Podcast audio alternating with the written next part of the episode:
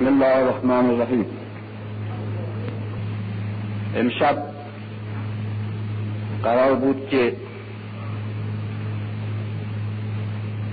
متن سخن را جناب آقای خاتمی آقای خامنه به عهده داشته باشند که در این رشته کار کردند و مرد آگاهی هستند. ولی متاسفانه برای ایشون امکان شرکت در این برنامه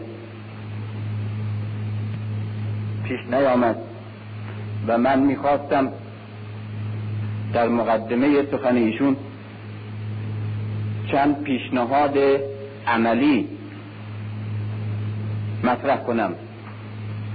پیشنهاد عملی به این معنا که سخن گفتن از حقوق زن شخصیت زن یا نقطه نظر اسلام درباره زن یک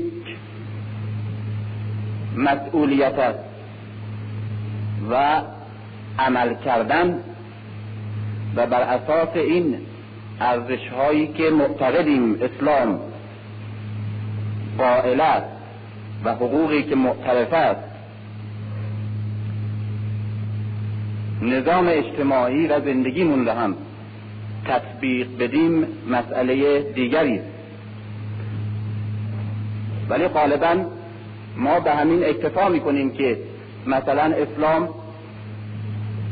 درباره علم خیلی تکیه می‌کنه و این همه ارزش برای علم قائله.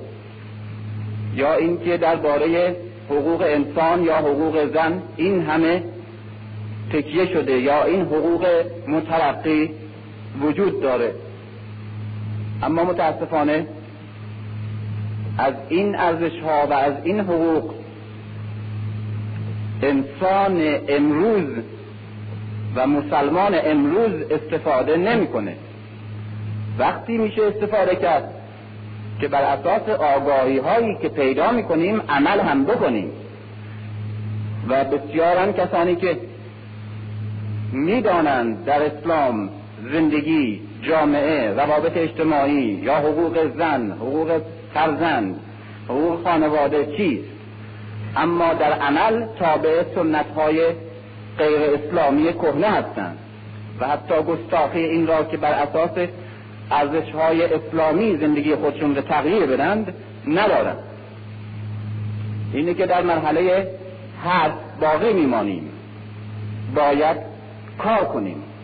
و هر نظری و هر بحث علمی که درباره اسلام مطرح می‌کنیم باید تکمیلش کنیم با پیشنهادهای عملی که اکنون در شرایط فعلی چگونه می شود به این حقوق به این ارزش ها و به این دستورها عمل کرد؟ اینی که همیشه باید بعد از طرح یک مسئله سوال مطرح بشه که برای پیاده کردنش چه باید کرد؟ به این مسئله می‌خواستم بپردازم. ولی البته این بحثی است که به عنوان مقدمه بر یک طرح علمی و به یک بحث علمی مفیده. و در این شب فقط طرح چند پیشنهاد عملی و اکتفا کردن به وجهه عملی کار به نظر من احساس و نیاز عموم را اشباع نمی کند. این است که من از طرفی ناچارم موضوعی را که برای عنوان کردن در این شب مطرح کردم در ذهن خودم از صرف نظر کنم. و از طرفی نه آمادگی و نه شایستگی طرح علمی مسئله را دارم. به خصوص که امشب شب بزرگی شبی که به نام فاطمه و بیاد بوده زندگی او شخصیت او و رسالت او و مرگ او. اینجا ادعی از عاشقان خاندان او و معتقدان راه او گرد هم آمدند و به هر حال متوقعند که از او سخن گفته شود. من اون چرا که می‌دانستم در این رشته سال پیش در چنین شبی مطرح کردم که غالبا شاید شنیده باشید و بعد هم اضافاتی کردم و یک شرح حال تحلیلی درباره زندگی حضرت فاطمه و نقش اجتماعی او نوشتم که به نام فاطمه فاطمه است از طرف ارشاد چاپ شده. اون چیزی که امشب می‌خواستم به طور کلی عرض کنم نه یک بحث دقیق فنی علمی و نه هم یک طرح پیشنهادی عملی بلکه طرح کلی مسائلی است که امروز در زندگی ما مطرحه. از اون نوع که در مقدمه کتاب فاطمه فاطمه است عنوان کردن مسئله حقوق زن نقش زن در طول تاریخ یک مسئله در عین حال علمی و فکری بوده. مذاهب مختلف فلسفه های مختلف نظام های اجتماعی مختلف جبهگیری مختلفی در این باره داشتن امروز به خصوص از قرن هجدهم نوزدهم بیستم و بالاخص بعد از جنگ بین الملل دوم مسئله خاص حقوق اجتماعی و ویژگی های انسانی زن در مجامع علمی و همچنین در جریانات اجتماعی و سیاسی جهان به شکل یک حادثه و به شکل یک تکان شدید روحی و به شکل یک بحران انقلابی مطرح شده. خود به خود جامعه های سنتی جامعه های تاریخی و جامعه های مذهبی چه در شرق و چه در غرب و چه جامعه های دینی و چه جامعه های قومی چه بدوی و چه متمدن و بالاخره چه مسلمان و چه غیر مسلمان در هر حدی از مرحله تکامل اجتماعی و فرهنگی و مدنی باشند مستقیما تحت تاثیر این اندیشه ها و این جریانات فکری و حتی این واقعیت های نوین اجتماعی قرار گرفتند متاسفانه بحران اونچنان که در غرب آغاز شده و اونچنان که قدرت های نیرومند حاکم بر قرن بیستم تقویتش می‌کنند در سراسر جامعه های بشری و در همه محدوده و حتی حسارهای بسته مذهبی و سنتی شیوع پیدا کرده و کمتر جامعه های سنتی و فرهنگی و تاریخی هستند و یا حتی مذهبی که بتوانند در برابر این فیل مهاجم و فراگیرنده و تغییر دهنده ایستادگی درست کنند. غالبا مقابله با این مدرنیسم خاصی که به نام آزادی زن مطرح شده مقاومت در برابرش به شکل تکیه کردن به سنت های کهنه یا به شکل مقاومت و معارضه متعصبانه و کور انجام شده. اینه که نتونستن در برابر این تغییرات و در برابر این حمله مقاومت کنند و از حجوم و پیشرویش بکاهند. گروه دوم که اکثریتند و بیشتر تحصیل کرده های جدید و بیشتر شبه فرهنگی ها یا به قولی شبه روشن فکران در این جامعه های عقب مونده این بحران را با شدت استقبال کردند و خودشان یکی از قوی ترین عوامل توسعه و تقویت این دگرگونی شدید و ویرانگر بودند.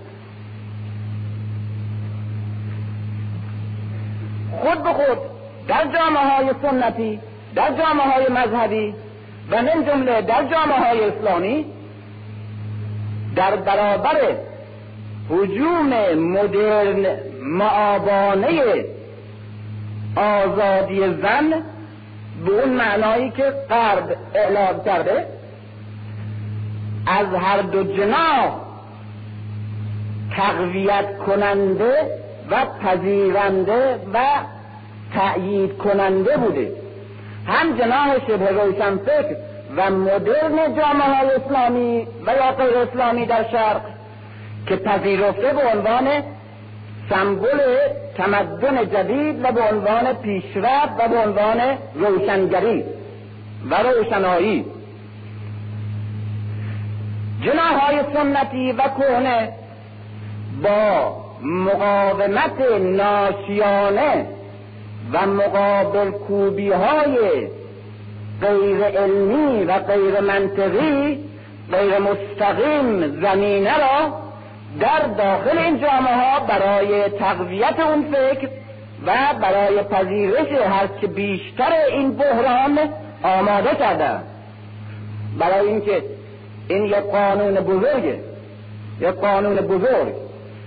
مثل یک بنزین وقتی که ریخته میشه توی خانه و بعد مشتعل میشه از یک گوشه کسانی که عجولانه ناپخته غیر منطقی کوشش می‌کنند و تلاش می‌کنند تا آتش را خاموش کنند.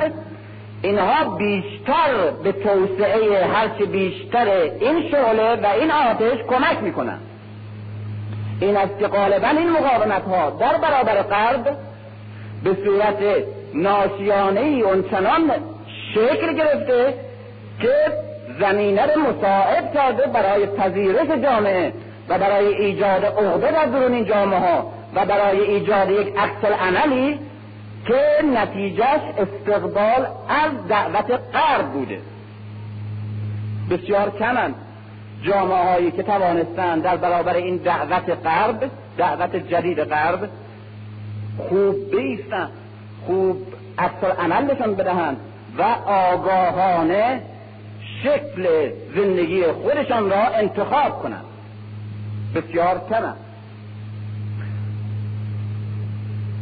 یکی از عوامل بزرگی که می‌تواند جامعه های شرقی را در برابر حجوم فکری و فرهنگی غرب که یکی از وجوهش زندگی زن و وجهه زن مدرنه توانایی مقاومت ببخشد داشتن فرهنگ غنی تاریخ پر از زیبایی و تجربه و ارزش و عقیده و همچنین داشتن حقوق انسانی مترقی و بالاخص داشتن چهره های بسیار پرشکوه و کامل انسانی در مذهب و در تاریخ اون قومه. و خوشبختانه از این جهت جامعه های اسلامی اگرچه نتوانستند آگاهانه در برابر حجوم استعمار غربی بیستند ولی از نظر نیرو و امکانات فرهنگی دارای تاریخ و فرهنگ و مذهب بسیار مترقی هستند که می‌توانند با تکیه به اون و با احیای اون و با رواج ارزش های انسانی موجود در فرهنگشون و در گذشتهشون نسل جدید را توانایی مقاومت در برابر غرب ببخشند و در این زمینه خاصی که موضوع سخن ما بزرگترین سلاح برای مبارزه با تحمیل ارزش های غربی و بزرگترین وسیله برای ایجاد مقاومت آگاهانه در نسل جدید جامعه های اسلامی در برابر دعوت غرب داشتن چهره های بسیار ممتاز و شخصیت های نمونه متعالی زنده در تاریخ و در مذهب اسلامه که اگر این چهره ها دقیقا شناخته بشن و این چهره ها دقیقا تصویر بشن و این شخصیت ها درست عالمانه آگاهانه با بینش علمی و نو بازسازی بشه یادشون و احیا بشه نامشون و دو مرتبه طرح بشه شخصیت رسالتشون. نسل جدید احساس خواهد کرد.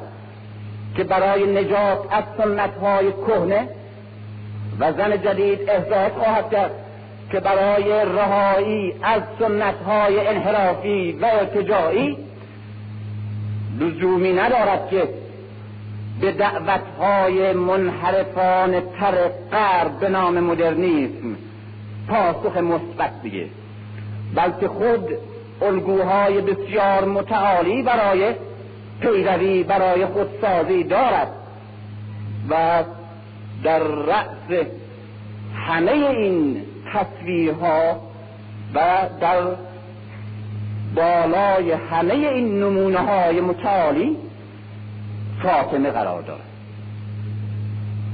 اون که مهمه و اون که تلاش ما همه موقوف به این هدف است این است که این مسائل مربوط به زن مربوط به علم مربوط به جامعه مربوط به فرم زندگی مربوط به روابط طبقاتی مربوط به بینش علمی مربوط به جهان بینی همه در اسلام مطرح هست. هست. کوشش ما این است که امروز برای حل مشکلاتمون و پاسخگویی به سوالات این زمانمون و برای درگیری های فکری که اکنون داریم و برای نیازهایی که اکنون حس می کنیم چگونه بتوانیم این ارزش ها را و این درس ها را بفهمیم و نیز چگونه بتوانیم تحقق ببخشیم و ازش بهره بگیریم؟ این هدف اساسی کار ما. مسئله اساسی چگونه فهمیدن اهل بیت به عنوان به خصوص شیعه که تهیه شدیدتر و روشنتر و مشخصتری نسبت به اهل بیت داره. چون اهل بیت ارزشهاش فقط منحصر به یک قوم خاص نیست.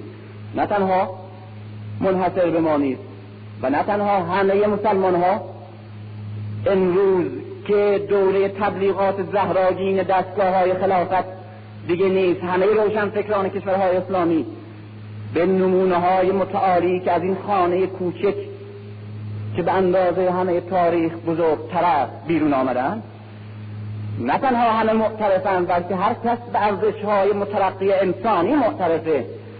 به تابلو بودن سرنش بودن و اصر بودن ابعاد گوناگون و چهره های مختلفی که این بیت را ساختند معترف است. این ارزش ها بالاتر از ارزش های فرقی و تاریخی و قومی خاصه. ارزش های متعالی و ماوراء تاریخی و ماوراء فرقی و انسان نمونهی همیشه است. بنابراین هر کس به انسانیت حرمت قائله و هر کس ارزش های انسانی را آگاه است. هر کس تعهد یک روشن فکر انسان در دنیا داره به ارزش هایی که این خانه خلق کرده در صحنه تاریخ بشری معترف است و متعهد. اما مسئله چگونه فهمیدن؟ مسئله این است که وقتی شرح حال مثلا فاطمه را تکرار می‌کنیم چگونه از حال او از کار او و از نقش اجتماعی و فکری و مذهبی او درس بگیریم و بیاموزیم و به عنوان راهنمایی در زندگی خود و گروه خود و جامعه خود ازش بهره گیریم. این مسئله مسئله اساسی. چگونه فهمیدن همه تلاش ها باید امروز در مسیر تعهد روشنفکران این جامعه در مسیر خوب فهمیدن فرهنگ شیعی مذهب شیعی خوب فهمیدن تاریخ اسلام و مذهب اسلام قرار بگیره. خوب فهمیدن این کلید نجات همه ما.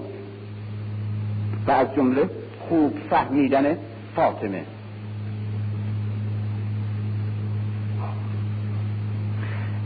این که گفتم بعد از جنگ بین الملل دوم مسئله زن به صورت حساس ترین مسئله و به صورت حساس تر از همیشه مطرح شد در غرب به خاطر این است که یکی از علل قویش خود جنگ بین الملل دومه.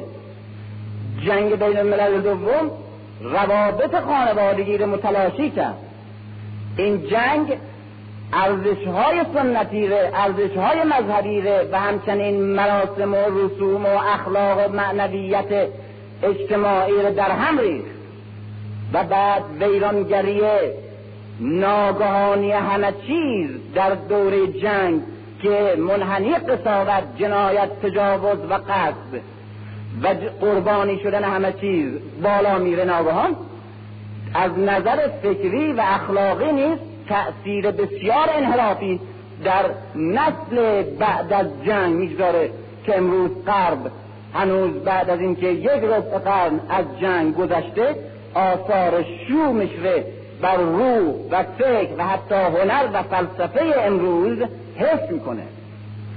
پیش از جنگ بین الملل دوم کسانی که آلمان رو دیدن فرانسه رو دیدن حتی امریکای دور از جنگ رو دیدن با اونهایی که بعد از دوره جنگ رفتن احساس می‌کنند که در این فاصله بیش از چندین قرن گویی گذشته است. و ناگهان همه چیز در یک نسل فرو ریخته است. و بنابراین یکی از آثار طبیعی انحراف های ناشی از جنگ مسئله فرو ریختن ارزش های اخلاقی بود که همواره زن حامل آن بود. بیش از این غرب با مبارزه همه جانبه از نظر فلسفی از نظر فکری و از نظر اجتماعی و از نظر تولیدی و از نظر تمدن فرهنگ که با قرون وسطا یعنی مذهب قرون وسطایی کلیسا یعنی مذهب کاتولیک حاکم بر غرب درگیر بود. وقتی با کلیسا در افتاد و با مذهب قرون وسطایی در افتاد غرب خود به خود علیه همه قیدها حدود و ارزشهای اخلاقی و فکری و اعتقادی که کلیسا به نام دین از اونها دفاع می‌کرد و حمایت می‌کرد همه اونها رو بهش حمله کرد و نابود کرد. و در مسیر پایگاه هایی که کلیسا به نام دین ازش حمایت می‌کرد و هموار مذهب نگاهبانش بود ارزش و حقوق و شخصیت معنوی و اجتماعی و انسانی زن بود. و همچنین قید و بندها و سنتهای ضد زن و انحرافی که همه در یک آمیختهی به نام سنت مذهبی در غرب وجود داشت و مجموعا کلیسا به نام دین از همش دفاع می‌کرد. و بعد بعد از رنسانس بعد از رشد بورژوازی و بعد از انقلاب بورژوازی و فرهنگ بورژوازی که فرهنگ آزادی فردی پیروز شد در کلیسا پیروز شد در حاکمیت حقوقی و اخلاقی و روحی و علمی کلیسا و مذهب. خود به خود این سایگاه هم در مسیر هجوم و حمله بورژوازی نابود شد.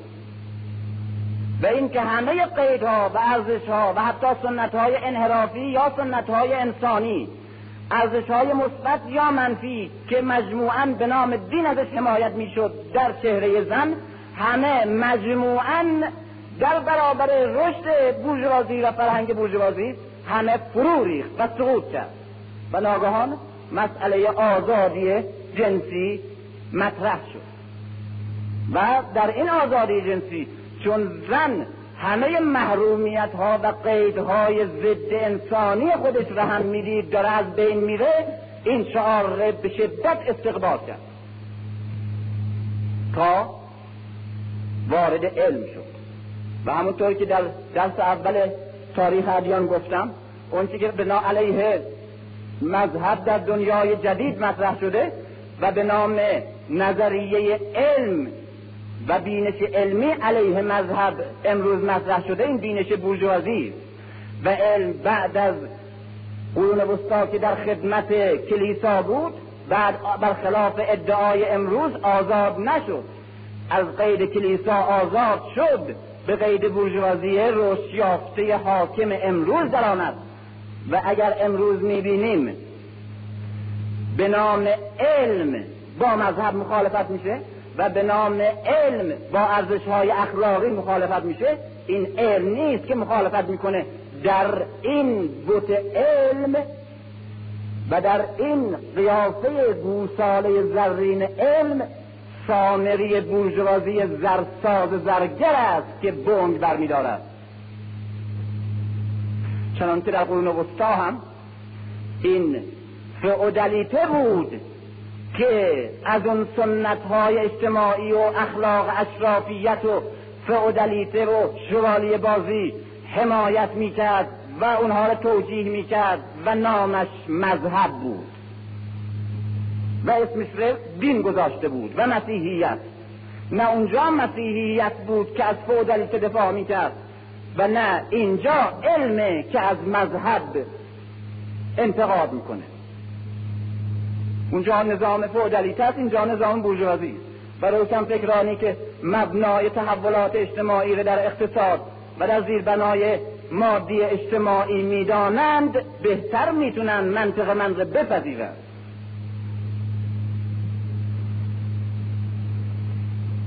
تا فروید آمد. فروید که یکی از همین گوساله های بورژوازی که در درون این گوساله علم باز بینش و روحیه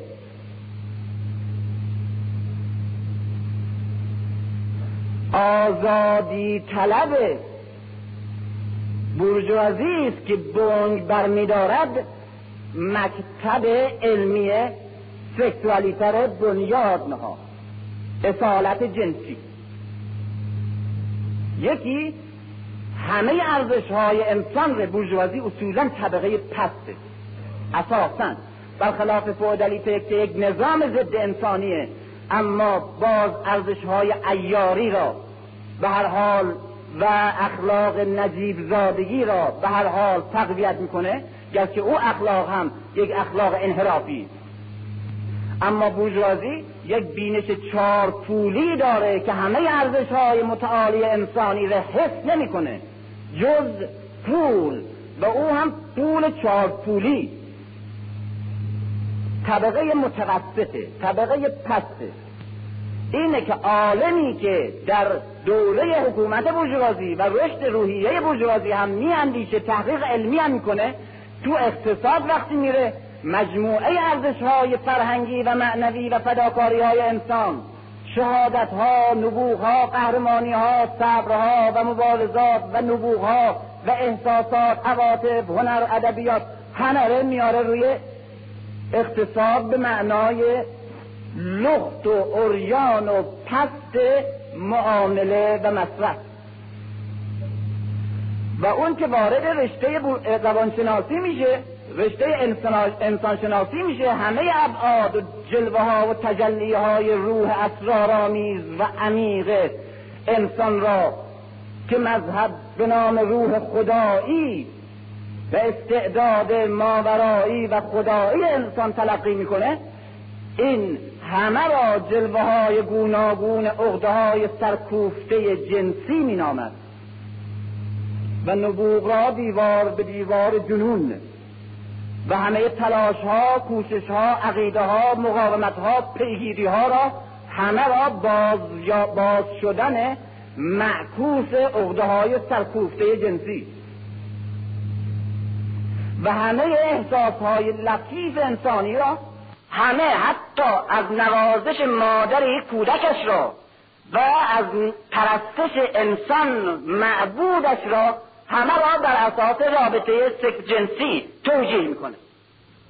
یکی از استادای امریکایی آمده بود به مشهد استاد تز دکترا راجع به جامعه شناسی فرهنگی. تز دکترا بهش فارسی خیلی خوب یاد گرفته بود و چندین ماه آمده بود. اینجا تز دکترا در ادبیات فارسی بنویسه. خیلی تحت تاثیر عرفان ایران قرار گرفته بود. ولی زیاد به حافظ تکیه می‌کرد گفتم مولوی که استاد بزرگتر همه است.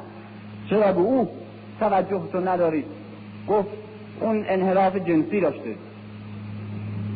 گفتم چه انحرافی؟ کجا؟ گفت در رابطش با شمس تبریزی.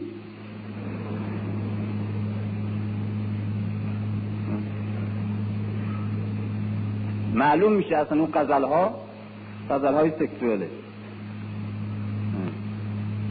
به قولی گفته بود که خودش هم اعتراف کرده گفته که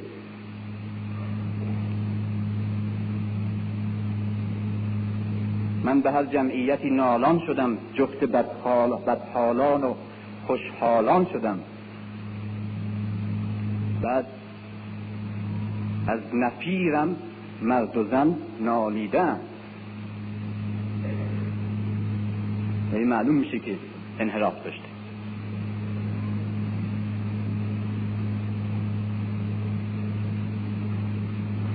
داستان نی. و خود نیره که مثال می‌زد.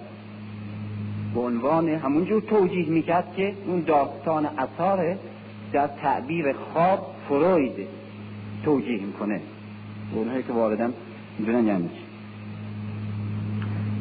فروید در بورژوازی جدید که علا رقم همه اخلاق ها همه ارزش های انسانی و همه جلوه های متعالی روح بشری علیه همه بسیج شد.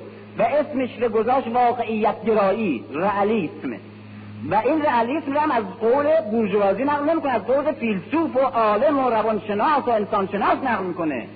همه اینها ابزار دسته همون طبقه هستن. همه اینها رو در حد یک حیوان جنسی یا حیوان اقتصادی خلاصه کرد. و این است که بورژوازی که همه رو نفی کرد خودش در جای همه مذهب ها در جای همه مکتب ها همه فرهنگ ها و همه ارزش های انسانی خودش یک مذهب ساخت. خودش یک مکتب ساخت. خودش یک معبد ساخت و خودش یک پیامبر برای انسانهای مسلوک این قرن که همه باید قربانی او باشند ساخت. و این پیغمبر بورژوازی فروید اسمش و مذهبش جنسیت.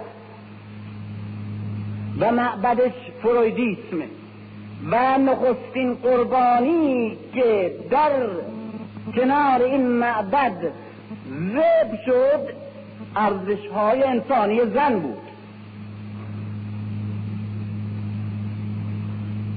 اینه که ما چون در شرق هستیم همش از استعمار سخن میگیم. استعمار غربی. این احتیاج به توضیح داره. استعمار غربی به معنا نیست که غرب شرق استثمار می‌کنه یا استعمار می‌کنه. یک قدرتی وجود داره یک طبقه جهانی وجود داره که هم شرق و هم غرب استثمار می‌کنه. و اگر فرصت می بود می‌گفتم که این قدرت توده های مردم خود اروپا را بیشتر از توده های مشرق زمین مسخ کرده و استثمار کرده و به بیگاری و به بیچارگی کشیده و می‌کشه. عوامل گوناگونی که برمیانگیزه این قدرت حاکم بر جهان تا کشورهای شرقی جامعه های شرقی نسل جدید کشورهای اسلامی سربند کنه به مسائل انحرافی به حساسیت های جزئی به مسائل داخلی به شایع سازی به تفرق اندازی به ایجاد بدبینی به دور خود پیچیدن و هی به جان هم افتادن و همه برای اینکه همه از او قافل بمانند. این قدرت در خود غرب نیز برای نابود کردن و برای تمکین کردن و مسک کردن توده های جوان و نسل جوان انسان دوست خود اروپا هزاران حیله بدتر و جنایت های بدتر از جنایاتی که به نام استعمار در کشورهای دیگه می‌کنه می‌کنه. این همه کوشش دستگاه های جاسوسی که در دنیا پشر در هوا نعل می‌کنند می‌بینیم خروارها خروارها تون تون مواد مخدر را از شرق به غرب آزادانه و بر اساس سازمان های عظیم جهانی که در همه دنیا هواپیماهای شخصی دارند و اداره دارند و مرکزیت دارند نقل مکان می‌کنه و به فروش میرسونه و تولید می‌کنه کارخانه ها دارند بندرها دارند کشتی ها دارند و این دستگاه های پلیسی نمی‌تونه در دنیا اینها رو در امریکا و در اروپا بگیره. به خاطر این است که اینها کالاهایی تا نسل انسان دوست و روشن و جوان خود اروپا نفهمه که چه قدرتی بر سرنوشت انسان امروز حاکمه. اون قدرت هم غرب استثمار می‌کنه و هم شرق. انتها در رابطش با شرق ما کلی میگیم رابطه غرب و شرق. بلا هم شرق و هم غرب هر دو انسان قربانی این قدرت ضد انسانی حاکمه. و اینه که یکی از بزرگترین ماده هایی که ساخته از نظر فکری و از نظر اجتماعی و از نظر اقتصادی و از نظر اخلاقی و از نظر اینکه روح اجتماعی امروز انسان باشه تا جانشین همه روح های دیگه بشه جانشین همه ارزش های دیگه بشه جانشین همه برخورداری های دیگه و آزادی های دیگه بشه. این عبارت است از جنسیت فرویدی. اینه که ناگهان می‌بینین در اروپا همه فیلم ها که خودش فیلم ها یکی از بهترین نمونه های وابستگی هنر به سرمایه داری غربیه. برای اینکه تنها هنری است که نمی‌تونه بدون سرمایه زندگی کنه غیر از نقاشیه. یک نقاش لات بدون یک شای پول می‌تونه آثار بزرگ نقاشی رو خلق کنه. اما فیلم ساز باید در اختیار سرمایه های چند میلیون دلاری و چند میلیارد دلاری باشه. خود به خود این هنر در خدمت سرمایه است و اونجا بهتر میشه مطالعه کرد که این قدرت حاکم بر جهان چه بلاهایی به سر انسان از طریق هنر میاره. ناگهان می‌بینیم به خصوص بعد از جنگ بین الملل دوم دو عنصر فقط و فقط مایه اساسی هنر جهان میشه. یکی خشونت و یکی جنسیت و این دو هر دو ارمغان جنگه. به خاطر اینه که تصادفی چند تا کارگردان یا چند تا پیس نویس به این مسئله پی نبردن.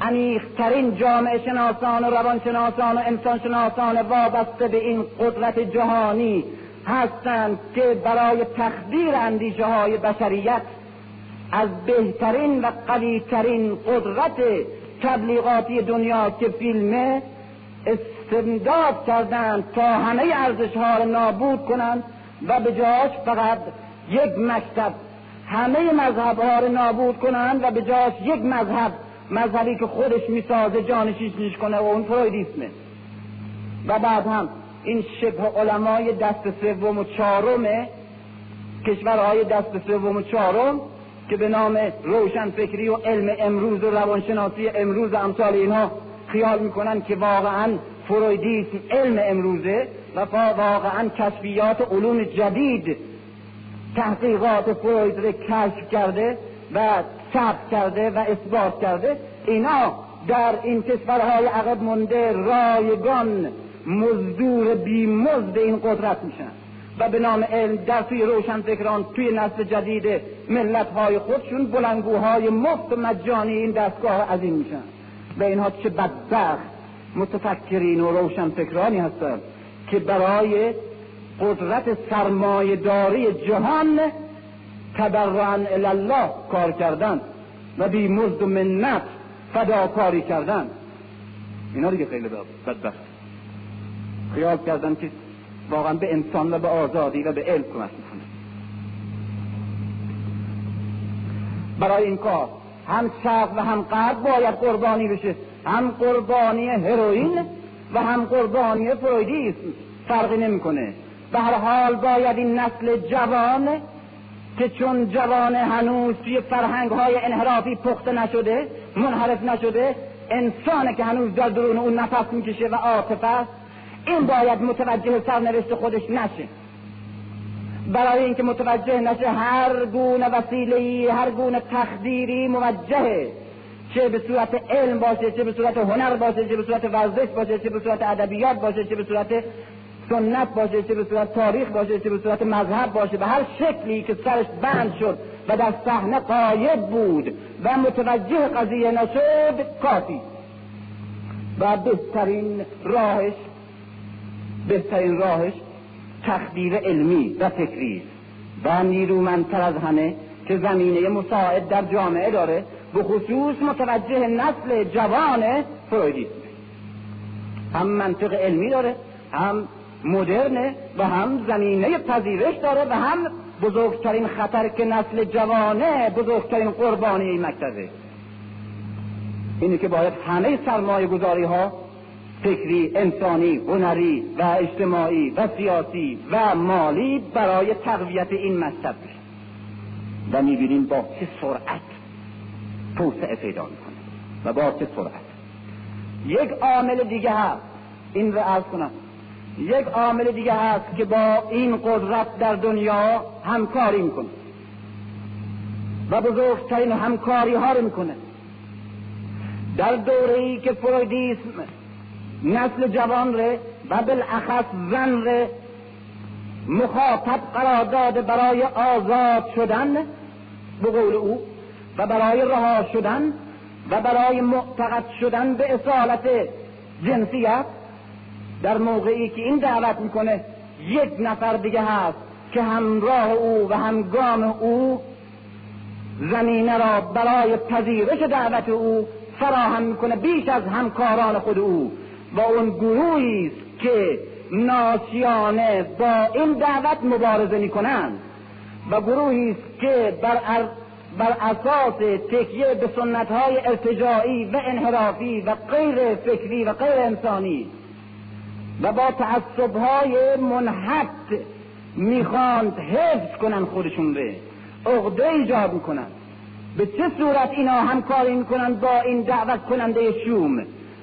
به صورت رندن و بدبین کردن و عقده ایجاد کردن در این نسل جوان و خصوص در این زن که اکنون قربانی این سیاد بزرگ جهانی شده. او وقتی که دعوت می‌کنه از بیرون خانه کسی که با این همکاری می‌کنه دشمن اونه به ظاهر که با تحمیل و با قید ایجاد کردن و با محرومیت این زن از همه حقوق انسانی و مذهبیش راه برای فرار ای از این خانه و پناه بردن به دعوت او و به دامن او آماده می‌کنه. این بزرگترین همکارشه در دنیا. و آمار نشون داده که این دعوت شوم فرویدیسم در کشورهای سنتی و جامعه های سنتی که بیش از همه در اونجا زن محروم بوده بیش از همه جا موفق شده. راه برای مبارزه با این بیماری این خطر جهانی راه تکیه کردن به تعصبهای کهنه نیست. حفظ و حسار بندی های سنتی به دور حقوق انسانی زن نیست بلکه یک راه فقط داره و اون اعطاء حقوق انسانی و اسلامی زن به زنه. این تنها راهش. اگر حقوق انسانی اسلامی زن رو به زن دادی او را بهترین عنصر ساخته ای تا بهترین قدرت مقاومت علیه این هجوم خودش باشد. و اگر ندادی و محرومش گذاشتی بهترین کمک رو به این دعوت شوم ابلیسی کردی و خود نیز از این طریق رنده او را به طریقی که او می‌خواند او را. یک بحث اساسی و مهم که معمولا در ذهن ما همه مخلوطه تفکیک دو تا مسئله دور از همه. تفکیک سنت از مذهب. این دوتا در طول تاریخ با هم مخلوط میشن باطی میشن و مجموعه از عقاید سلیقه ها رفتار و احساسات و روابط اجتماعی و حقوقی را می‌سازند که مجموعا برای یک جامعه مقدس شمرده میشه. سنت و مذهب هر دو با هم. حقوق اسلامی ارزش های اسلامی دستورهای اسلامی قوانین اسلامی در هر موردی اقتصاد اجتماع زن مرد خانواده همه حتی نظام اجتماعی. این ارزش ها این ماده ها با ماده های سنتی که در داخل جامعه بومی ساخته میشه در طول تاریخ ساخته میشه و تولید داخلی جامعه به اسلام مربوط نیست. سنت بومیه سنت قومیه سنت کهنه تاریخیه. در طول تاریخ این دو تا ماده به هم مخلوط میشه. و مجموعا تعصب حمایت از این آمیخته را در جامعه به وجود میاره. و روشن فکر که با ماده های انحرافی سنتی مواجهه. و می‌خواد خودش از اون نجات بده و می‌خواد باش مبارزه کنه با مجموعه آمیزه سنت مذهب مبارزه می‌کنه و خودش از هر دو نجات میده. اینه که هم کسانی که دفاع می‌کنند از سنت های کهنه به جای مذهب دفاع می‌کنند. هم کسانی که مبارزه می‌کنند با سنت های کهنه هم مبارزه می‌کنن و در همون حال با ارزش های متعالی و زنده اسلامی هم مبارزه می‌کنن.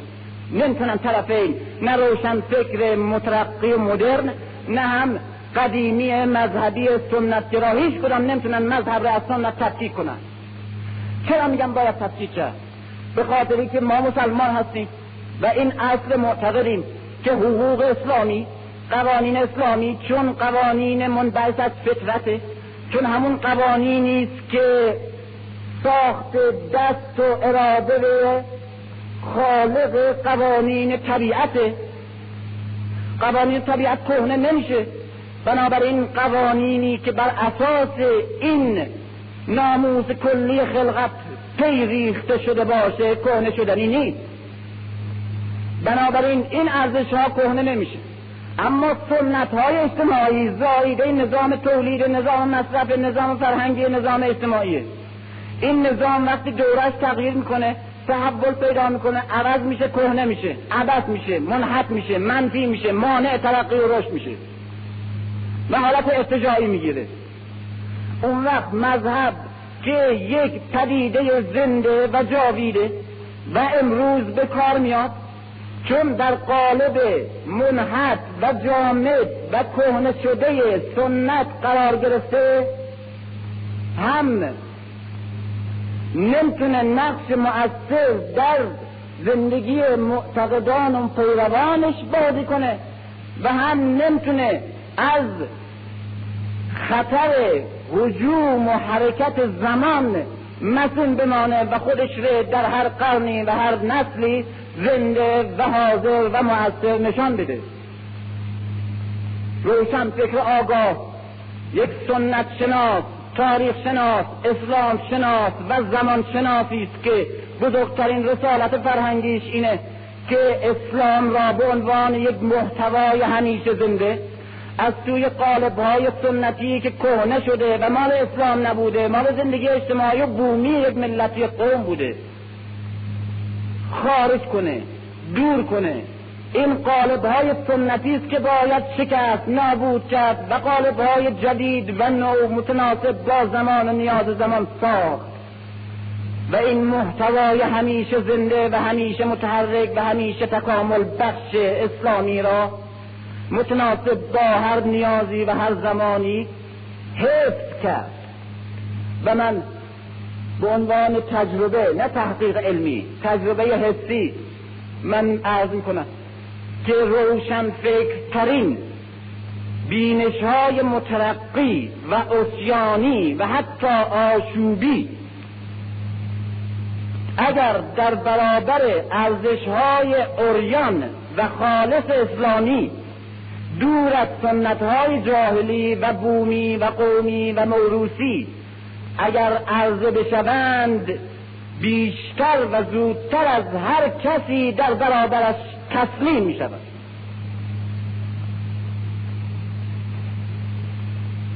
چهره فاطمه چهره است که اگر درست ترسیم بشه اگر اونچنان که واقعا بوده اونچنان که می اندیشیده سخن می گفته زندگی می کرده اونچنان که در مسجد نقشی داشته در شهر نقشی داشته در خانه نقش دیگه داره در زمان نقش دیگه داره در مبارزه اجتماعی نقش دیگه داره در اسلام نقش دیگه داره. در تربیت فرزند نیز نقش دیگه معجزات داره. آنچنان که بوده در همه ابعاد بزرگ ماورایش. تصویر بشه و معرفی بشه برای این نسل نه تنها مسلمان بلکه هر انسان دوستی که وفادار به ارزش های انسانی و معتقد به آزادی حقیقی انسان و زن معتقد میشه که این به عنوان بزرگترین تصویر و بزرگترین اسوه و الگو برای پیروی امروز وجود دارد و دیدم که چنین قضاوتی کردن کسانی که حتی احساسات مذهبی نداشتند. جامعه مذهبی اونا رو به عنوان مذهبی نمی‌شناسه و حتی کسانی که بری شدن از مذهب در برابر تصویر درستی از هر یک از اعضای خاندان پیغمبر قرار گرفتن در برابرش خضوع کردن و این نشان میده که زنده اسلام وقتی میگیم زنده است هم به عنوان مجموعه از افکار و عقاید زنده است هم به عنوان قوانین و اصول اجتماعی زنده است. و هم جهتش و هم آدمهای مستوری و نمونه و مثالی که ساخته و نشان داده زنده است. کدام جامعه بشری در هر شکل تولیدی در هر نظام اجتماعی در هر محله فرهنگی که تصویر زیبای حسین رو ببینه و به عنوان ترین انسانی که همیشه لیاقت ایر داره که انسان همیشه دنبالش باره بره و ستایش کنه و پیرویش کنه نشناسه. و کدام زنیه؟ در هر مرحله و تیپی و در هر نظام اجتماعی و در هر نوع عقیده خاص فرقی یا مکتبی یا اجتماعی که به ارزش های جاوید زن و به ارزش های متعالی زن به صورت ایدئال معتقده زینب در کربلا در دربار یزید توی کارمان توی اسارت در اون دوره سخت بعد از شهادت همه کس ببینه و او به عنوان مظهری از رهبری اجتماعی و انسانی و مترقی زن همیشه قبول نکنه. و اگر می‌بینید چون اینها هم زندن اینها هم اسلام مجسمه اینها هم برای همیشه و برای هر نظامی و برای هم هر جامعه باید زنده باشن زنده بودن یعنی اثر بخش بودن یعنی راه حل نشون دادن یعنی جهت نشون دادن یعنی معالم و طریق بودن برای راه بشریت به هر در هر نژادی و در هر دوری و در هر زمینی. ولی متاسفانه سنت ما با مذهب در آمیختیم گروهی مجموعه سنت مذهب ره که یکیش جاویده یکیش متغیره یکیش برای همیشه است یکیش برای یک نظام اجتماعی خاص بومی و قومی خاصه. یکیش موروسی یکیش وحیی الهامیه. یکیش تولید شده از روابط اجتماعی و اقتصادی سنت. و یکیش منبعث از بعثت. اینا رو با هم درآمیختیم و این محتوا رو در قالب زندگی بومی و موروسی خودمون ریختیم.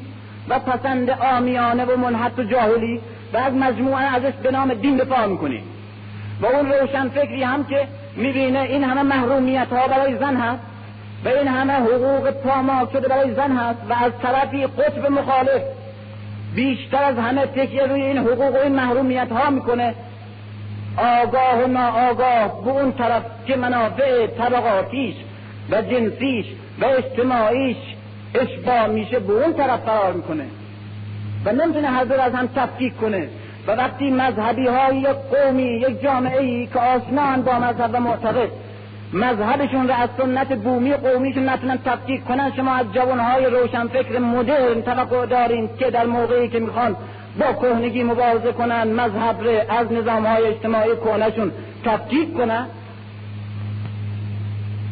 و اگر مجامع آگاه مذهبی در یک کشور اسلامی اگر شخصیت های علمی اگر آشنایان با اسلام با حقایق اسلام این کار نکنن چه کسی باید بکنه؟ چه قدرتی چه مؤسسه چه جایی؟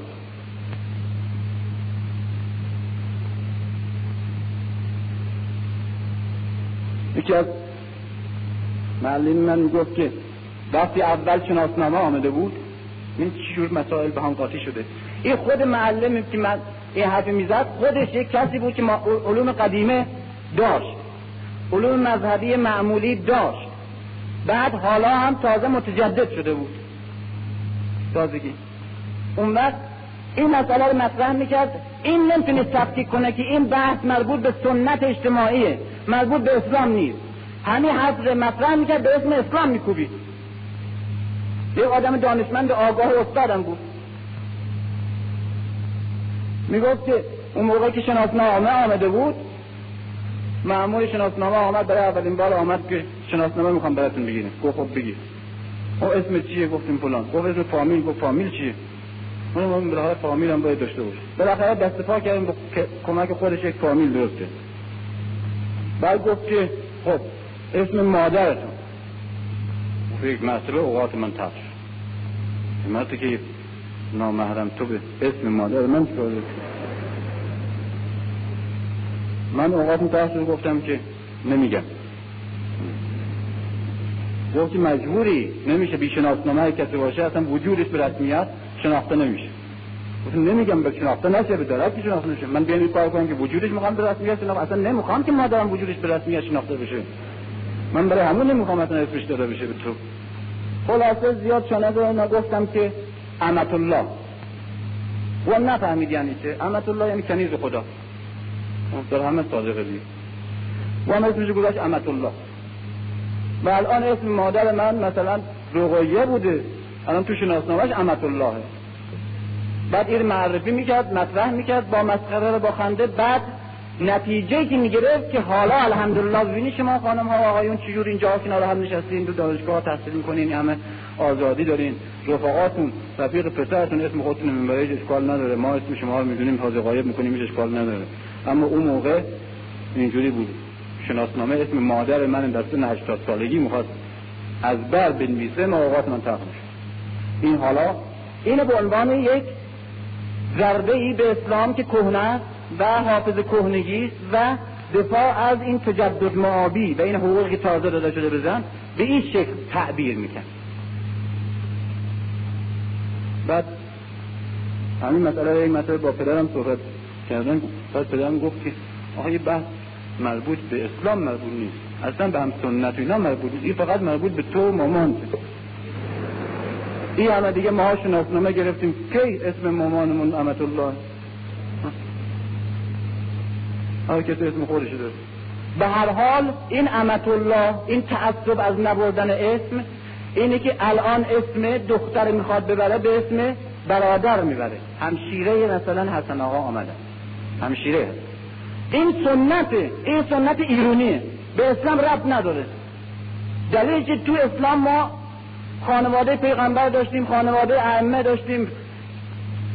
دویست و پنجاه سال خانواده امام داشتیم ما در طول تاریخ. خانواده پیغمبر. اینا تمام روابط مشخص هیچ وقت تو خانواده علی ندیده شنیده نشده روایت نشده که مثلا حضرت علی بگه که به حضرت زینب بگه همشیره امام حسین مثلا. هیچ وقت هم چیزی نگفته هیچ وقت.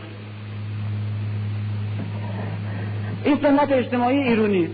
تو که مخالفت می‌کنی باید تفکیک کنی. سنت را از حقوق اجتماع از حقوق انسانی اسلام. باید تفکیک کنی. اگر از اسلام سخن میگی از آقات و مامانت و ننت و یک محل و امثال اینا نباید اسم ببری. اینا مربوط به سنته اینا که ملاک حکم مذهبی نیست. از خانواده پیغمبر از تاریخ اسلام از رفتار اینا باید اسم ببری. از این حقوق باید اسم ببری. از اینا میدون رفتارشون معلومه که چیه. اشخاصشون معلومه کیه. روابطشون معلومه چیه. حقوقش مشخصه. پیغمبر اسلام با اون قدرت و شخصیت زنها اونقدر در خانه خودش کسی که چنان جرگوزه ای داره که تاریخ مرعوب بشه در داخل چنان نرم خویه که همسرش برایش گستاخ و گستاخی می‌کنه.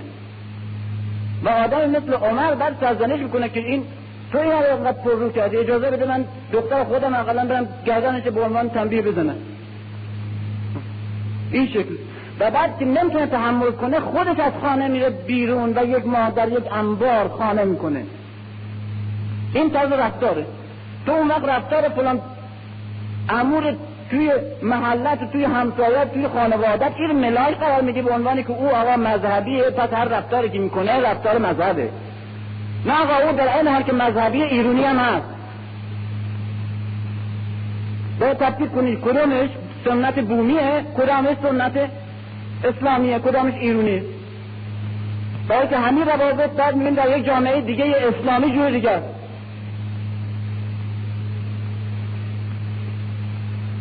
در خود اسلام زمان خود پیغمبر رفتار چنان انسانیه که برای ما شگفت انگیزه رفتار.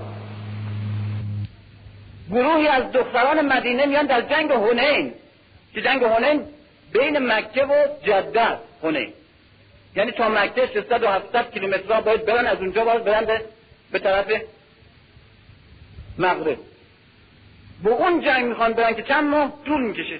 دخترهای نوبالغ نه ساله ده ساله یازده ساله مدینه ده پونزده نفر گروه میشن که بیان پیش پیغمبر بگن ما به این جنگ ببر برای خدمت و برای پرستاری. و پیغمبر همه اینا رو سوار می‌کنه و می‌بره به عنوان یک گروه پرستار جنگ. در خود مسجد النبی این مسجد النبی یک پایگاه همه کارهای اجتماعی هر گوشه ایش یک انستیتوشن اجتماعی جا داره. یک گوشه ایش خیمه رفیده. رفیده زنیه که به دستور خود پیغمبر خیمه در مسجد خود پیغمبر که معبد اسلامه مرکز عبادت اسلامیه یک خیمه رسمی می‌زنه اونجا. و اونجا مسئول میشه برای مداوا بستری کردن بیماران و مداوای مجروحین جنگ. که اصلا سعد بن که در جنگ خندق تیر خورده بود در همونجا بستری بود. تا مدت ها تا وقتی مرد. و رفیده همراه چند زن مدنی به دستور پیغمبر در خود مسجد. اونجا یک مؤسسه ای برای درمان و پرستاری بیماران داشت. و این سنت تا قرنها در اسلام وجود داشت. من در دیوان ابن یمین فرومدی دیدم که مداه ممدوح خودشه حاکم سبزوار. اون ممدوح ابن یمینه. این حاکم سبزوار علاءالدین در فرومد که نزدیک سبزوار یک دهه ایلاقی است یک باقی داره و یک بیمارستانی. یک قصبه بزرگی فرومت الان هم هست. بعد ابن یمین در مدهی که از علاءالدین می‌کنه میگه در فرومت باغ تو مثل بهشته مثل خلده مثل نمی‌دونم فلان. و بیمارستانی که اونجا داری بعد شروع می‌کنه تعریف بیمارستان. و بعد در اون در قصیده مدهیش میگه و دختران دوشیزه را در پرستاری بیماران اونجا که همچون فرشتگانند گماشته ای و وقتی در یک ده دور افتاده نزدیک سبزوار در قرن هفتم هشتم بیمارستانش نرسینگ رسمی داشته باشه. مسلمه که در ری و توس و بخارا و بلخ و بغدادش بیمارستان ها به چه شکلیه؟ به اون وقت این ایرونی روشن فکره که می‌بینیم اینجا با تبختر و بوغ و کرنا فلان زن امریکایی در جنگ بین الملل اول جشنش ای می‌گیره و پوزش ای که او پرستاری را اول بار در دنیا ایجاد کرده. خب به تو چه؟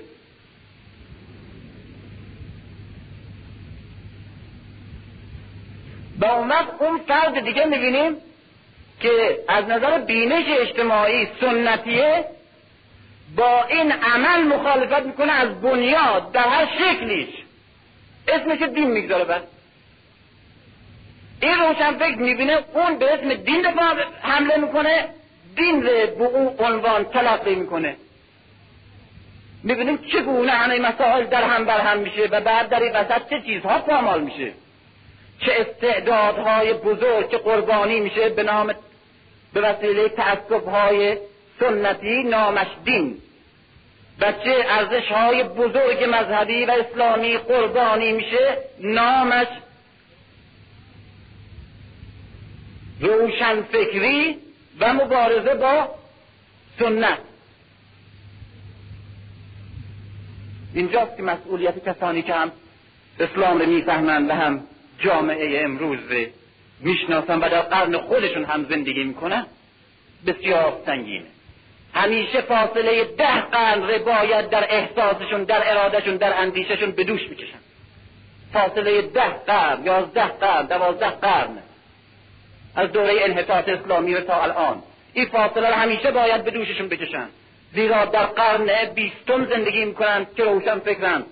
و همچنین احساسشون ایمانشون و اعتقادشون در ده قرن یازده قرن دوازده قرن چهارده قرن پیش قرار داره این فاصله عظیم تاریخی رو باید در احساسشون و اندیششون تحمل کنن.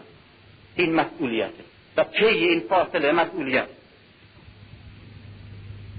همونطور که گفتم یکی از بزرگترین سرمایه های بزرگ برای جامعه اسلامی برای اینکه بتونه در برابر این دعوت شوم مذهب بدتر از کفر فرویدیز و این معبد پلید دیت به نام علم مقاومت بکنه داشتن فرهنگ مذهب و نمونه های انسانی. بخصوص در کشورهای شرقی که همونطور که فلسفه این آزادی فرویدیستی در غرب نقش تخدیری جوانها رو بازی می‌کنه. به نفع قدرت های استثمار انسان در شرق هم نقش استعماری رو بازی می‌کنه. برای اقفال ذهنها از قدرت استعماری جهانی و ناآگاه شدن نسبت به سرنوشت. همینطور هم مسئله بزرگتر وجود داره در دنیای سوم. برای به عنوان طرح فرویدیز و به عنوان آزادی جنسی. با اون طرح آزادی جنسی و صدور کالای آزادی جنسی از غرب به شرق برای اینکه تقاضای آزادی های انسانی در شرق بمیره. آزادی می‌خوای؟ اینا. و همچنین به عنوانی که مزد و پاداش مواد خامی که می‌برند از شرق غرب داده باشه. مدیون شرقه. باید در ازاع الماس و نفت و کاوچو و امثال اینها که از شرق می‌بره چیزی بده به شرق؟ که مدیونش نباشه که طلبگار نباشه شرق که غرب حسابدان و حسابگر و درسته. به ازاش آزادی جنسی میده. میگه آزاد این آزادی دیگه هم نمی‌خوایم آزادی دیگر کی می‌خواد؟ بیشتر جوان می‌خواد. در اون موقع وقت آزادی جنسی بهش دادی با همو سر می‌کنه. و وقتی هم که دیگه بسش نش سیر شد ازش بعد دیگه به قدری زندگی و قصد دست پا گیرش بشه که اصلا به سر عقل بیاد تقاضای هر نکنه. منتفیه.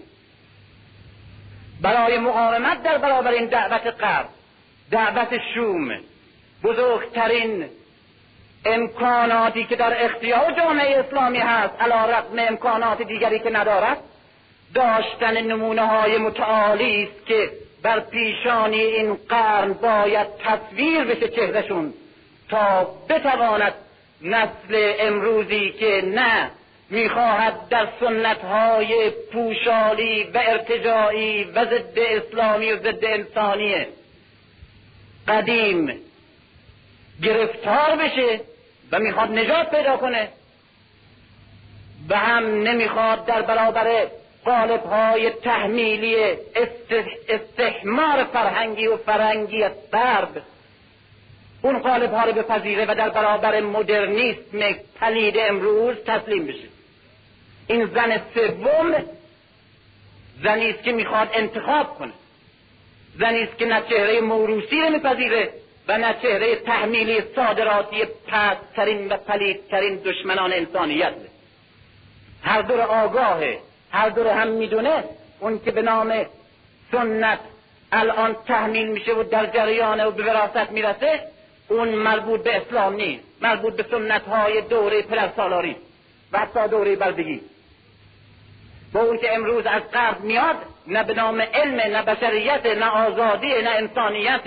و نه به نام حرمت زنه به نام حیله های پست قدرت های انحرافی و تخدیر کننده بورژوازیه می‌خواد در این میانه انتخاب کنه. چه چیز را؟ اون چه تصویر؟ نه تصویر زن ارتجاعی سنتی نه تصویر زن مدرن تحمیلی بلکه تصویر زن مسلمان. برای اینکه تصویر این چهره سوم رو بفهمه خوشبختانه هم مواد در دست ما هم تاریخ و هم بهتر از مواد و مجسمتر از تاریخ و معینتر و محسوستر از مباحث علمی و فقهی تصویر عینی شخصیت های نمونه ای که به نام امام به نام اسوه به نام سرمشق در تاریخ ما وجود داره و بالاخص در فرهنگ شیعی همه در یک خانواده جمعه در یک اتاق سه در چهار همه جمع هست خانواده ای که هر کدامشون سرمشق حسن سرمشق هر کدامشون سرمشق حسن بودن در صلح. در صلح. حسین بودن در جهاد و شهادت. زینب بودن در سنگین ترین رسالت اجتماعی عدالت و حق.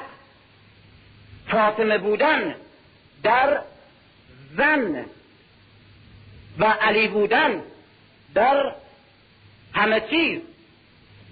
من اینجا نمی‌خوام زندگی فاطمه رو به عنوان الگو دو مرتبه تکرار کنم. اون چیزی که دانستم و به عقلم رسیده نوشتم گفتم. اما اینجا می‌خوام به عنوان نمونه اشاره کنم که مسئله فقط دانستن باز بیوگرافی و شرح حال تاریخی کافی نیست. باید چگونه فهمیدن چگونه آموختن و چگونه دست گرفتن از این زندگی را در اینجا مطرح کنم. بهش اشاره کنم. وقتی میگیم فاطمه پیغمبر اسلام میگه که فاطمه یکی از چهار زن بزرگ جهانه. وقتی که در برابر همه رنج ها و پریشانی ها و غم های همه زندگی فاطمه پیغمبر اسلام بهش تسلی میده که نمی‌خواهی که بانوی همه زنان جهان باشی. اینها تعارف نیست اینها کمپلیمان نیست. که برای دخترش یک مرد بگه پیغمبر چنین تعریف ها و تجلیل ها ندار. به همین دخترشی که در برابر زید ابن اسامه وقتی میاد میگه که فلان زن ره ببخشین یک خطایی کرده. میگه که اگر فاطمه هم در این اگر فاطمه هم در این مورد می بود دستش قطع می‌کرد. و به خود فاطمه جلو همه مردم میگه فاطمه تو خودت کار کن. من به عنوان پدر تو فردا برای تو هیچ کار نمی‌تونم بکنم. رابطه ها جدی بوده. مثل ما نیست که همش یک جور سرسی به هم میاریم. خیلی هم ارزون تمومش می‌کنیم کم خرج. جدی قضیه. تعارف نیست. و همین پدره که به دخترش میگه که نمی‌خواهی باید تحمل کنی باید صبر کنی و باید سنگینی بار مسئولیت فاطمه بودن به دوش بکشی. و این کار سنگینیه. خواهران تو چنین رسالتی ندارن.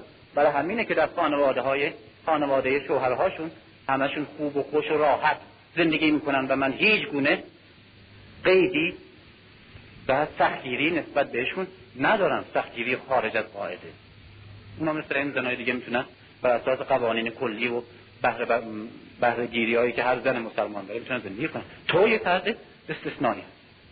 وقتی که میگه چون بانوی زنانه جهان می‌تونی باشی این به معنای این باز نیست که تعارض کرده باشه و هم به معنای این نیست که برای پیروان خودش یک بت ساخته باشه که فقط بپرستنش و یک معبود که ستایشش کنند و یک ممدوح که فقط مدحش بگن و یا یک قربانی که فقط عزاداریش کنند بلکه به عنوان یک سرمعش که بشناسنش بیاموزندش و از روی زندگی او درس بگیرند و عمل کنند این به معنای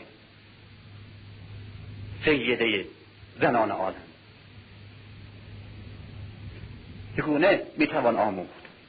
در ابعاد گوناگون زندگی فاطمه رو می‌دونیم. لازم نیست من اینجا تکرار کنم. اونچه که می‌خوام تکرار کنم درس آموختن از این شخصیته وقتی که مسئله فدک مطرح توی زندگی حضرت فاطمه که بهشم تکیه کردم من و گفتم تکیه حضرت فاطمه برای پس گرفتن از فدک فقط کوشش برای باز گرفتن یک مزرعه کوچک نیست. انقدر نباید دعوت فاطمه و مبارزه او کوچک کرد و تحقیر کرد. برای اینی. برای اینه که مبارزه برای پس گرفتن فدک و اعلام قصد فدک به طور مداوم به عنوان نشان دادن نشانه و مظهری از قصد و انحراف در رژیم حاکمی است که فاطمه باش مخالفه. این نمونه سیاسیه.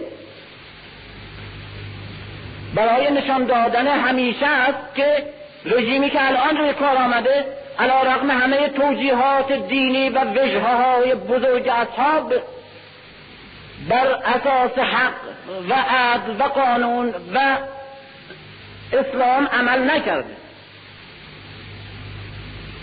نمونش قدر.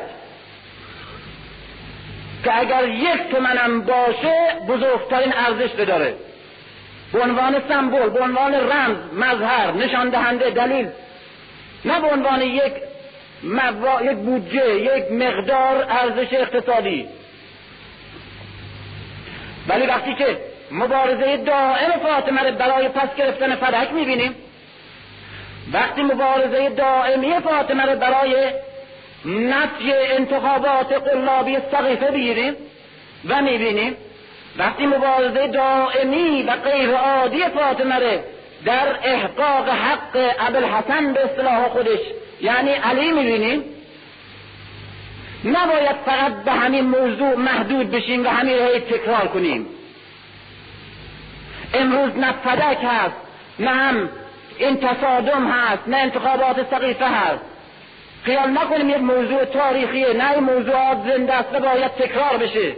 اما نه به عنوان موضوعات تکراری تاریخ که ای هر سال به یادآوری فقط بشه. به عنوانی که طرح بشه و ازش درس گرفته بشه. چه درسی؟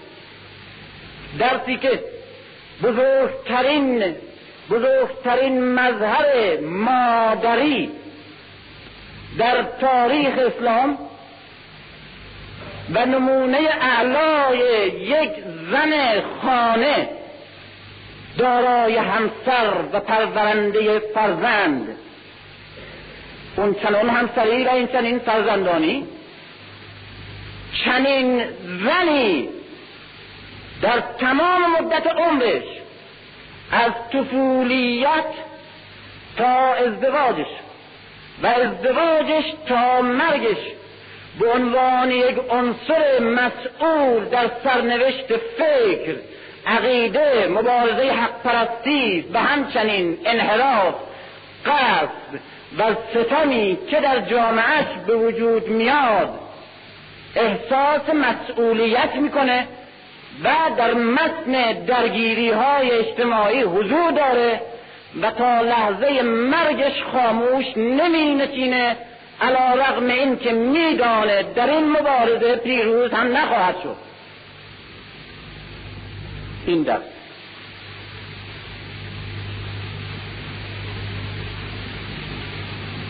این مسئولیت اجتماعی. یک دختر پنج ساله تا ده ساله است. در مکه دائما پا به پای پیغمبره. پا به پای پدرش.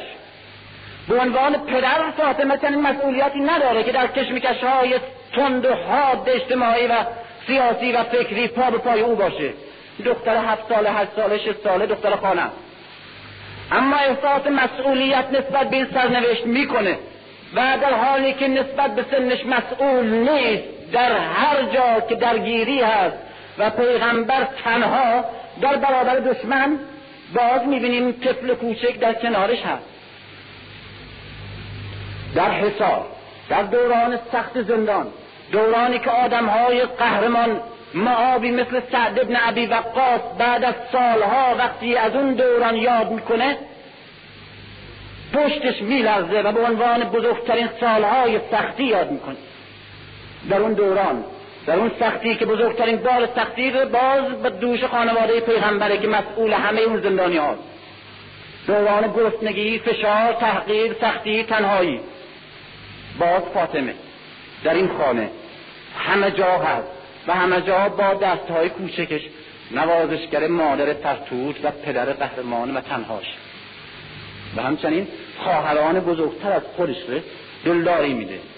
و تنها سرچشمه اون و محبت و ایجاد عشق و شور در این خانه بسیار سخت و بسیار دشوار تا هجرت می‌رسه و بزرگترین صدمه ها در هجرت می‌بینه و وارد خانه علی میشه.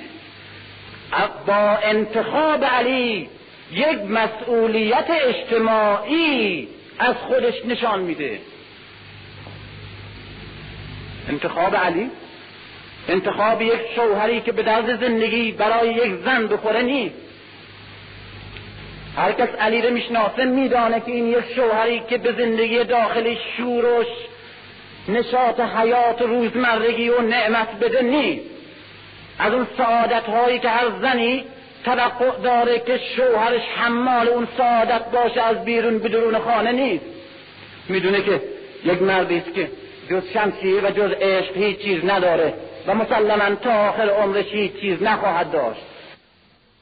همه پایگاه هایی که مردان ازش حمایت می‌کردن همه بر شکست شده و برچیده شده یک زن علا رغم قدرت امپراتوری خلافتی که شرق و غرب و ایران و روم ره به زانو در آورده یک زن دنباله انقلاب ره ادامه میده.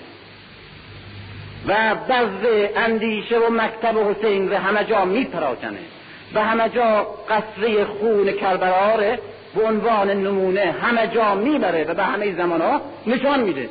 همه این معجزات مال یک زنه. و وقتی که چنین نقشی در یک زن از خانواده همین فاطمه از همین خانه میاد بیرون می‌بینه یک زن در این قرن زن آگاه و مسئول اونگاه می‌بینه که زن روز را در کجا باید جست؟ و چگونه باید ساخت می‌فهمه.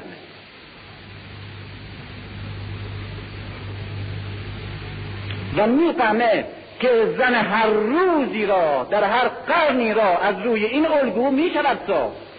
اینها ارزش هایی نیست که بر اساس سنت و نظام اجتماعی و تولیدی و فرهنگی دگرگون بشه کهنه بشه.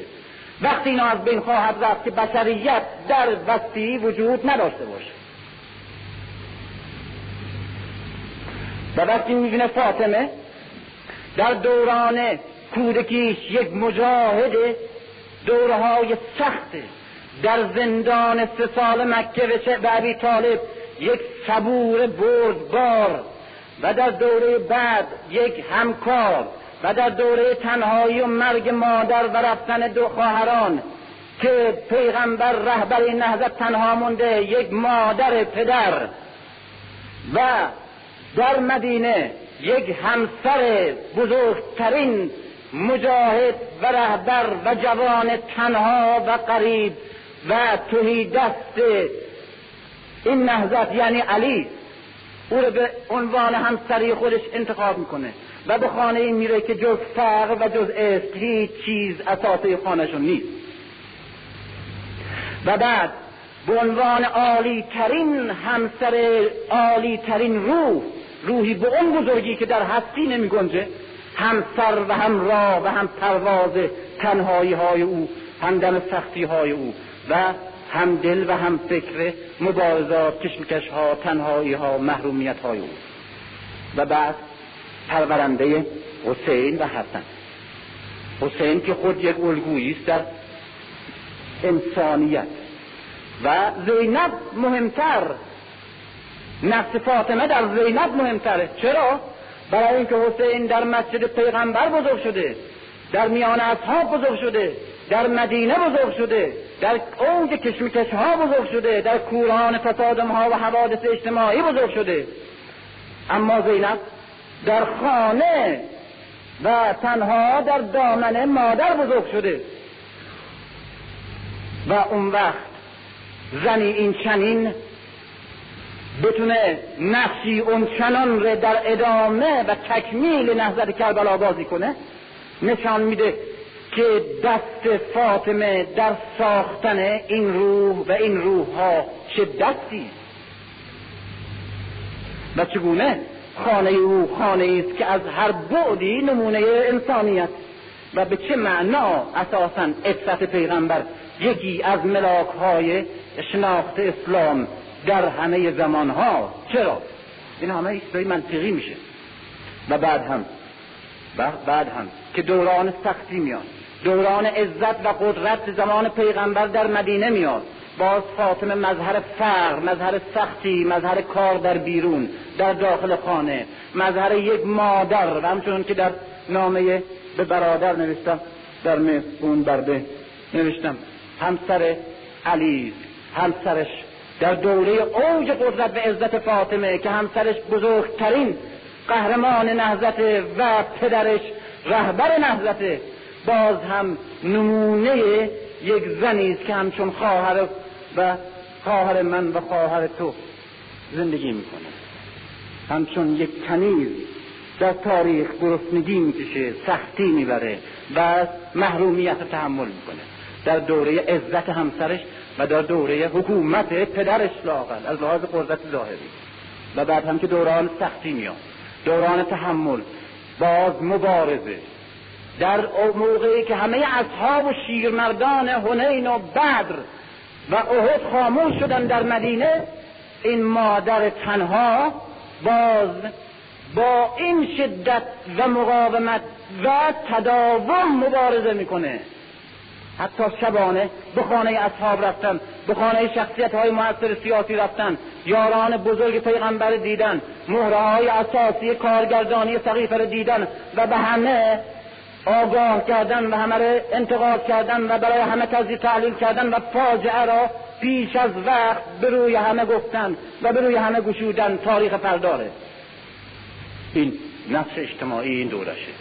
تا میمیزه و بعد از مرد بعد از مرد یاد او خاطره او مجاهدات او حیات دیگر فاطمه را پس از مرگش در تاریخ اسلام آغاز می کند و مظهر حق خواهی و عدالت خواهی در همه نهزت های انقلابی قرنهای دوم و سوم و چهارم تا هفتم و هشتمه در طول تاریخ اسلام از مصر گرفته تا ایران. فاطمه و همچنین امروز می‌تواند او به عنوان یک مادر در مرحله که دختری چون زینب میپرورد و پسری چون حسین و حسن. و به عنوان یک بعد دیگه زن متعالی و مثالی. همسر. به عنوان کسی که در تنهایی ها و سختی ها و نقش ها و عظمت های علی پا به پای او و همچنین به عنوان یک زن مسئول اجتماعی کسی که از بد و تولد تا لحظه ای که سرش در تنهایی به زمین گذاشت و در قربت دفن شد و در خاموشی باز یک لحظه از مبارزه نیستاد. در جبهه خارجی با کفر تا هجرت در جبهه داخلی با انحراف و قطع تا لحظه مرگ. حتی بعد از مرگ نیز که علی مرا پنهان دفن کن. تا کسی بر گور من جمع نیاید و هم بر ازای من مراسمی پا نکند و بر من نماز نخوانند و مراسمی به پا ندارند. تا به نام تجلیل از نام من قدرتی را که اکنون به روی کار آمده است قدرت خود را توجیه دینی نکنند. زنی که حتی مردن و دفن شدنش را می‌خواهد وسیله کند برای مبارزه در راه حق و محکوم کردن ابدی و همیشگی قصد این است چگونه امروز زن مسلمان بودن و سلام سلام.